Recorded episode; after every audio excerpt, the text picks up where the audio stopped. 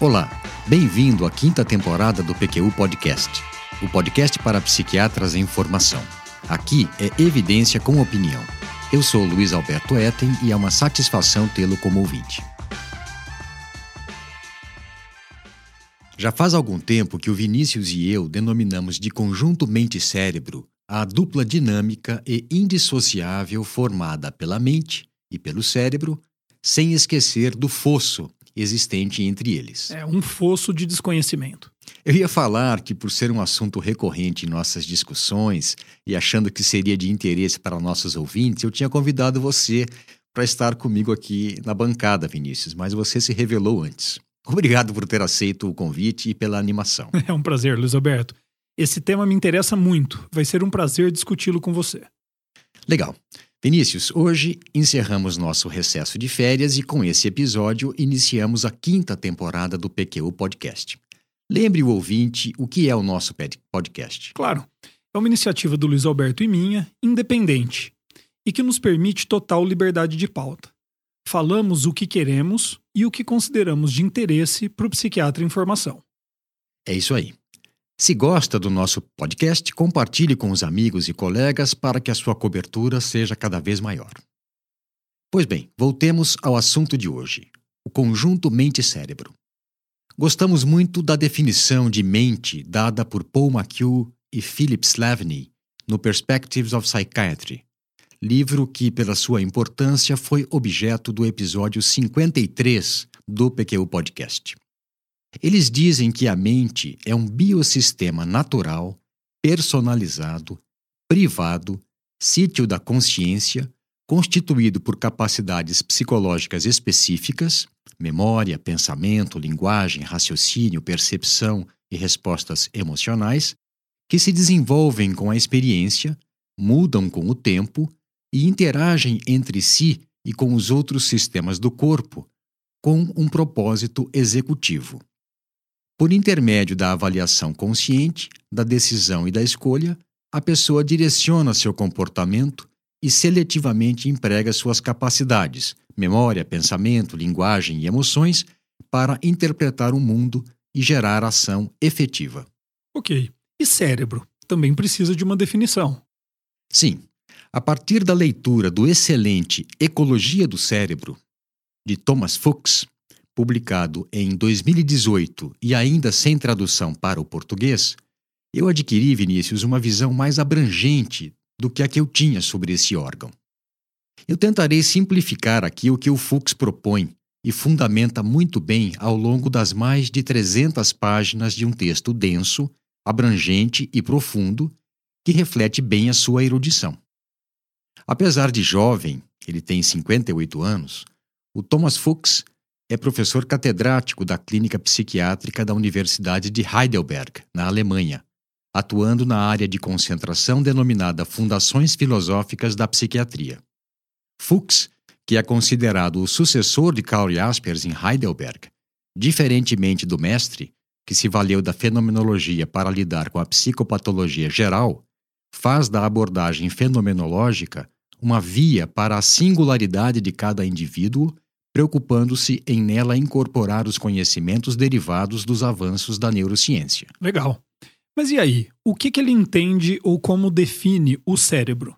Boa, Vinícius. Muito bem. Findo o parêntese sobre o Thomas Fuchs, no livro ele define o cérebro como o órgão responsável pela mediação dos acontecimentos internos, corporais e dos estímulos externos percebidos pelos órgãos dos sentidos, pela sua transformação em informação útil para a tomada de providências e de ações direcionadas para a interação sensorial e motora com os objetos e para a interação social, e pela ressonância desses dados com o mundo em que estamos inseridos numa relação de causa e efeito integral e circular.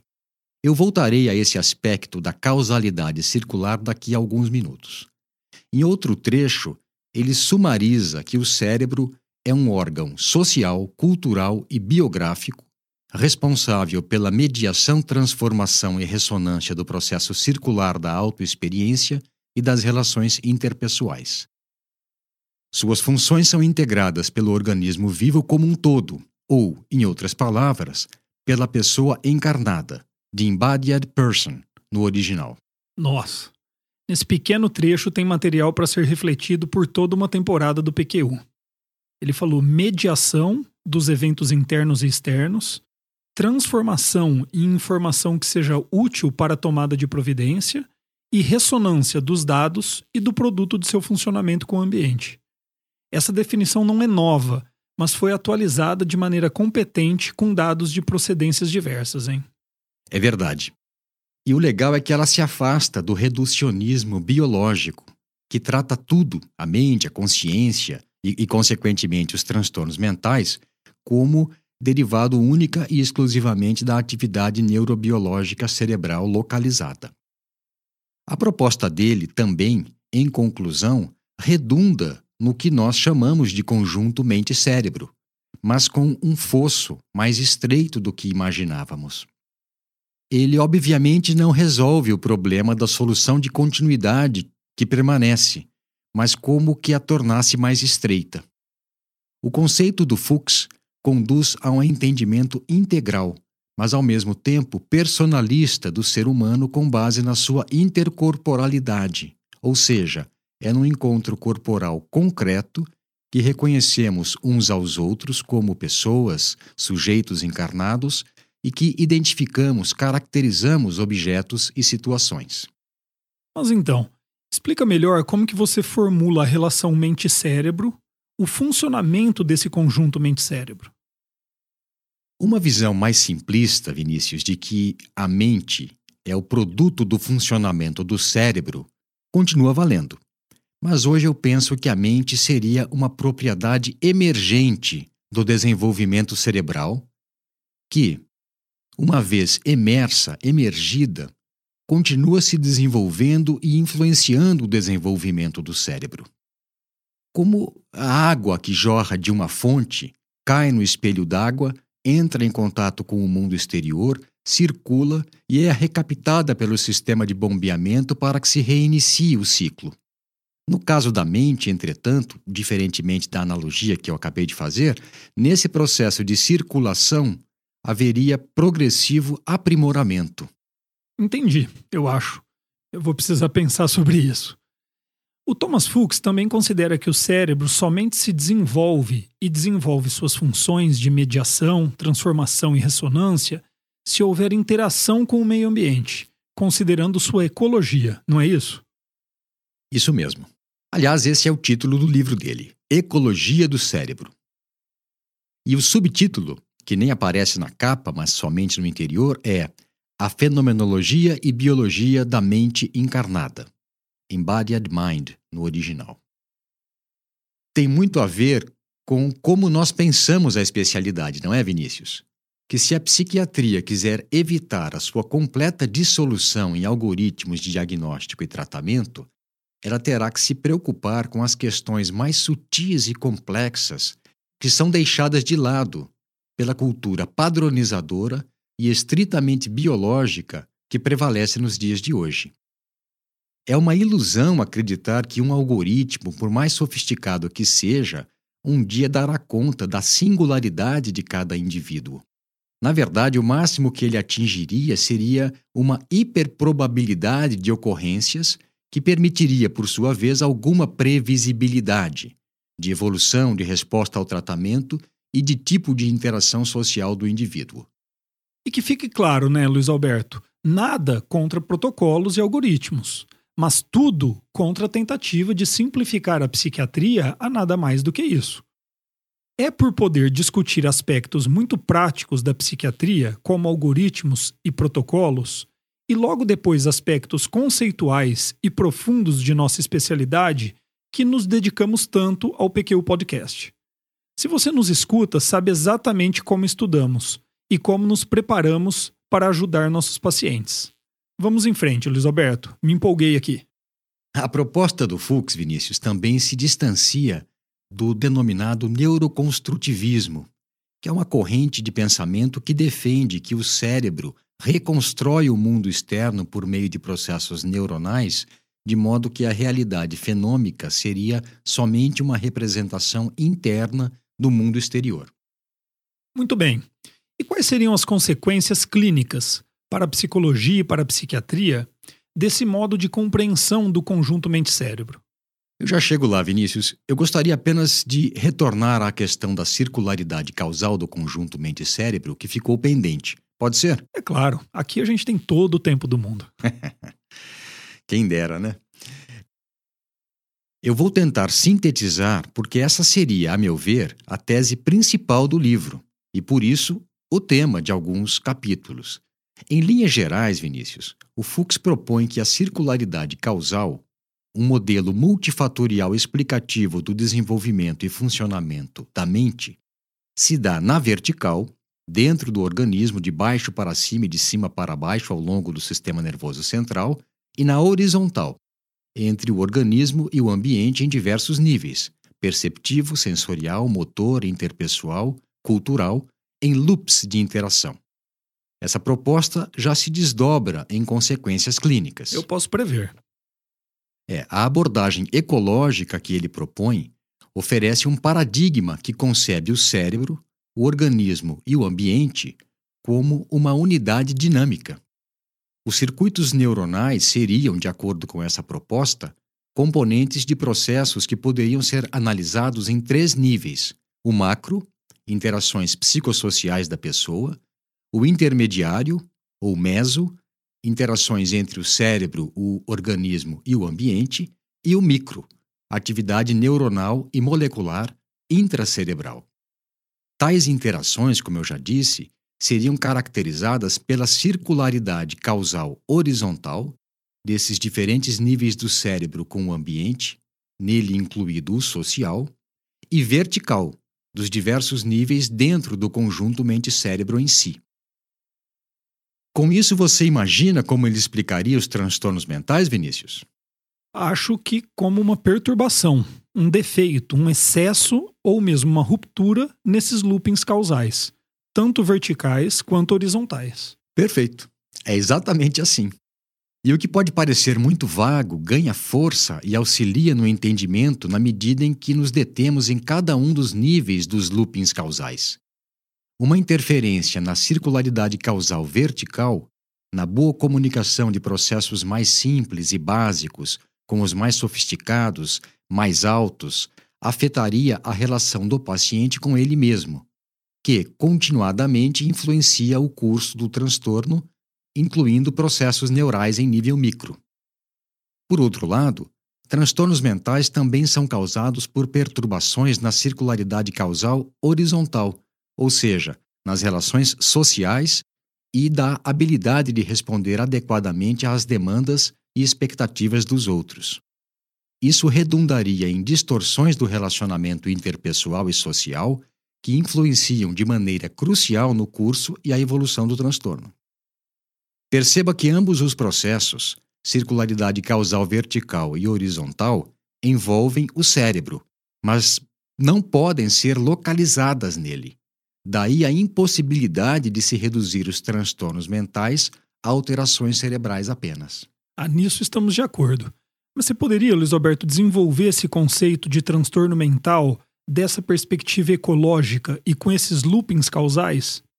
Eu insisto porque isso me remete às ideias do Kendler, que apresentei no episódio 71 do PQ Podcast. Eu vou tentar, Vinícius, mas não é tarefa fácil sintetizar sem perder o poder de convencimento. Esse podcast deveria ser encarado como um aperitivo do trabalho profundo e denso do Fuchs no livro. É, eu entendo a dificuldade. Lógico que quem quiser ver a coisa na sua integralidade deverá consultar a fonte primária. A referência completa desse livro e de textos que usamos na preparação desse episódio constam na respectiva aba no nosso site www.pqpodcast.com.br. Mas vamos lá. Em suma, o que o Fuchs diz é que os transtornos mentais devem ser primeiramente compreendidos como transtornos da circularidade vertical, falhas na integração central de funções e impulsos dos diversos níveis do organismo. Tais funções, que ele denomina parciais, se tornariam independentes e escapariam ao controle da pessoa. Os exemplos são os diversos sintomas psiquiátricos: ataques de pânico, descontrole de impulsos, alucinações, compulsões e por aí vai. Esses processos particularizados afetam a relação da pessoa consigo mesmo e desencadeiam várias tentativas de reintegração e estratégias de sobrevivência ou de compensação. Por outro lado, também ocorrem reações e sintomas secundários, o medo do medo, o sentimento de culpa, que complicam e reforçam o transtorno primário. Importante notar, Vinícius, que no nível biológico, tais disfunções particularizadas podem ser descritas como alterações para mais ou para menos em regiões cerebrais específicas. Isso não permite, no entanto, que se tire conclusões sobre conexões causais. Alterações da atividade ou do metabolismo neuronal por si só não necessariamente seriam a causa do transtorno. Eles podem ser até um componente-chave, mas também apenas um fenômeno coadjuvante, algo que faça parte da cascata de eventos que leva ao transtorno. Perfeito, Luiz Alberto, entendi. Os transtornos mentais também devem ser considerados como desvios dos processos normais de circularidade horizontal, isto é, também causados por interferências menores ou maiores na interação com o ambiente social. Nós, seres humanos, somos intrinsecamente dependentes da ressonância de nossas ações no contexto social. Sem dúvida. Certamente o cérebro e seu bom funcionamento têm papel relevante e central nesse mecanismo. Mas nenhuma condição psiquiátrica pode ser descrita, explicada ou diagnosticada sem que se faça referência à subjetividade do paciente e ao impacto nas suas relações interpessoais. Um transtorno mental sempre acomete uma pessoa em relação às outras pessoas. É isso aí.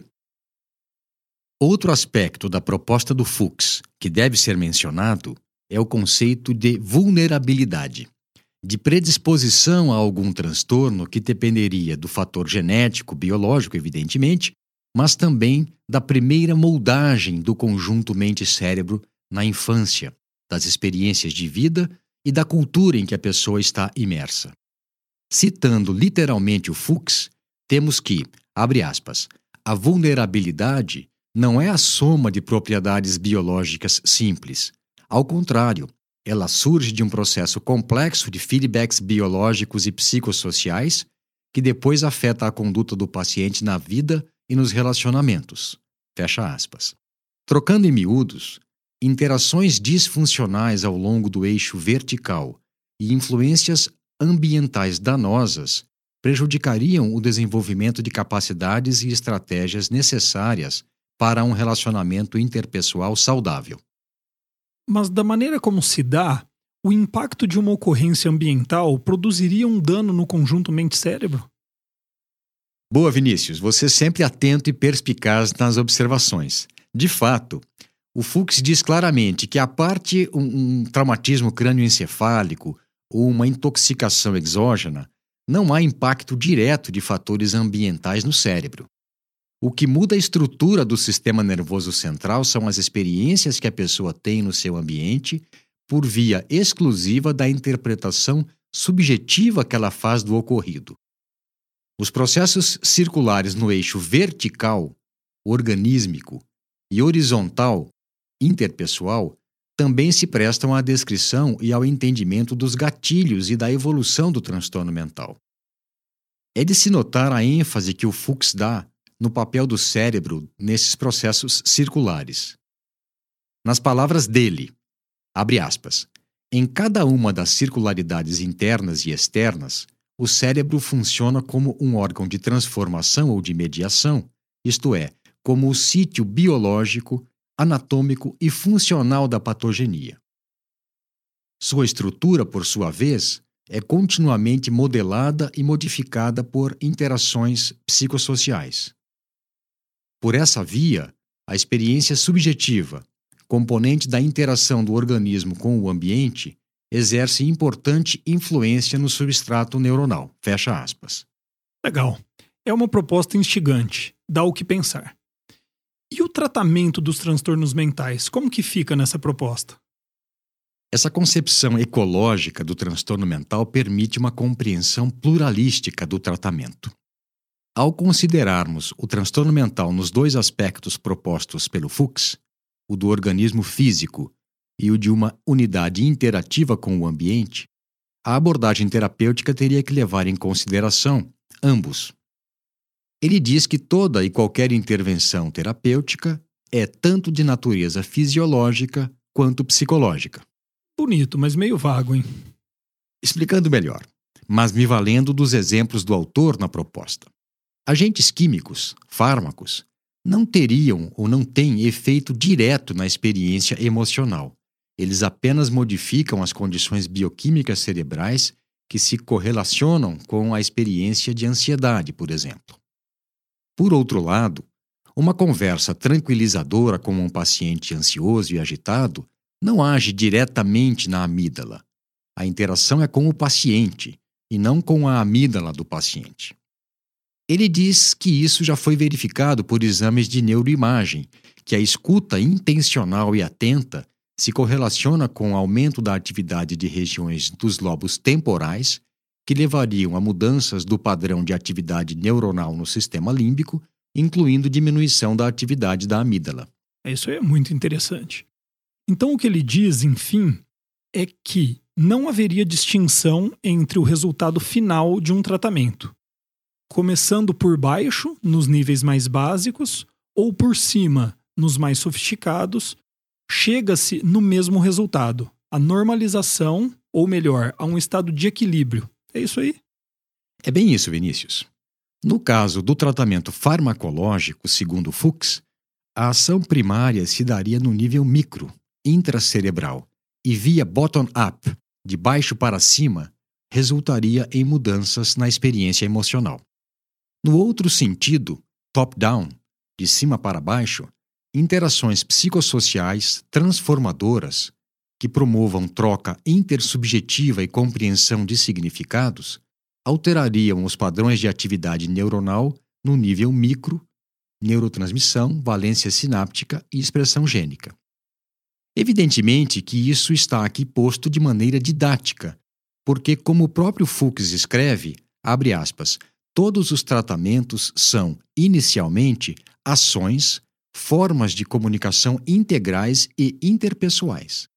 A terapia somática se dá em meio à relação médico-paciente, mesmo que seja descrita com mais ênfase no nível organísmico. A psicoterapia, por sua vez, nunca ocorre em nível puramente mental, mas também no físico. Ela envolve processos neuronais e provoca modificações de sistemas neuronais. Fecha aspas. Entendi. Faz todo sentido, hein? Sim, mas aqui vai uma crítica ao que o Fuchs propõe. Tudo bem que as abordagens terapêuticas hajam preferencialmente bottom-up, que são os medicamentos, ou top-down, a psicoterapia, e que ambas sejam válidas. Mas o fato é que a arquitetura cerebral favorece as abordagens bottom-up. São muito mais ricas e densas as vias que comunicam o cérebro mais primitivo, o rombencéfalo, o mesencéfalo e o diencéfalo, com o córtex do que o contrário. Sim. É uma consequência do processo evolutivo, em que, em geral, ocorrem acréscimos, modificações, aprimoramentos em cima do que já se tinha. E isso não foi abordado no livro. Puxa, eu estou impressionado. Esse livro é realmente sensacional. Mas apesar de todo o esforço do autor, não dá para se dizer que o problema mente-cérebro tenha sido resolvido. Aliás, não vejo como isso poderá ser feito sem que surja alguma novidade, sem que haja um aumento no nosso conhecimento. Lidar com essa questão hoje é como montar um quebra-cabeças do qual não temos todas as peças. Não mesmo. Recentemente, Vinícius, o professor Greff me mandou um vídeo de uma conferência do Dr. Stuart Hameroff, anestesiologista e grande estudioso da consciência, em que ele vislumbra contribuições da física quântica para a compreensão do que estamos discutindo aqui, o funcionamento do conjunto mente-cérebro. Eu vou deixar o link nas referências do episódio. Uf, cansei, hein? Mas valeu a pena. Esse foi mais um episódio daqueles que eu chamo de conteúdo raiz, que tratam de temas mais complexos da nossa especialidade. O Luiz Alberto apresentou para gente uma proposta ecológica de valor heurístico inquestionável defendida pelo alemão Thomas Fuchs, para o funcionamento do conjunto mente-cérebro. É isso aí. Obrigado, Vinícius, pela sua participação. Um abraço e até a próxima. Um abraço. Siga o PQU Podcast no Facebook e no Instagram. Confira em nosso site www.pqpodcast.com.br todos os episódios já publicados com as respectivas referências e organizados por data, autor e sessão. O PQU Podcast agradece sua atenção.